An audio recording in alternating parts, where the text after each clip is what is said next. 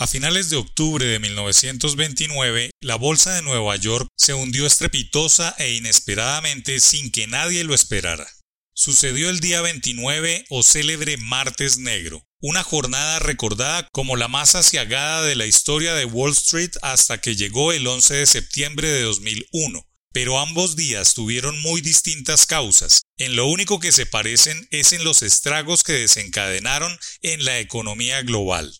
La Gran Depresión del 29 tuvo sus orígenes en uno de los mayores enemigos presentes en la economía y las inversiones, la especulación que se había tomado el mercado secundario de la época, que operaba con un halo de invencibilidad sin precedentes, sostenido por un largo periodo de bonanza económica apalancado en la producción y adquisición de bienes de consumo como los automóviles y electrodomésticos impulsaron el desarrollo económico de la década del 20 del siglo pasado.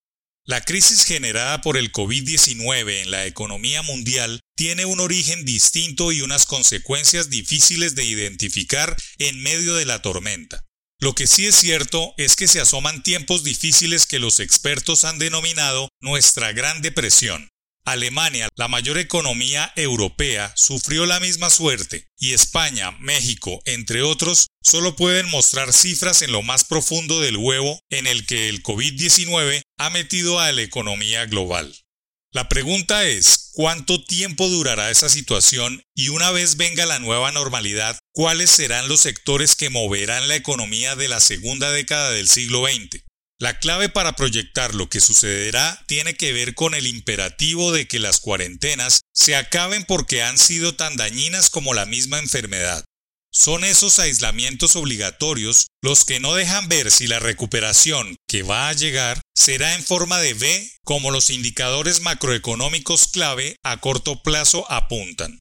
La vacuna está a la vuelta de la esquina. Ahora solo es cuestión de esperar la logística de vacunación y la estrategia de los gobiernos para meter a sus gobernados en la fila mundial. La verdadera recuperación tiene que ver más con la psicología de las multitudes, el síndrome del contagio y otros males que se han arraigado en las sociedades durante estos más de cuatro meses de cuarentena.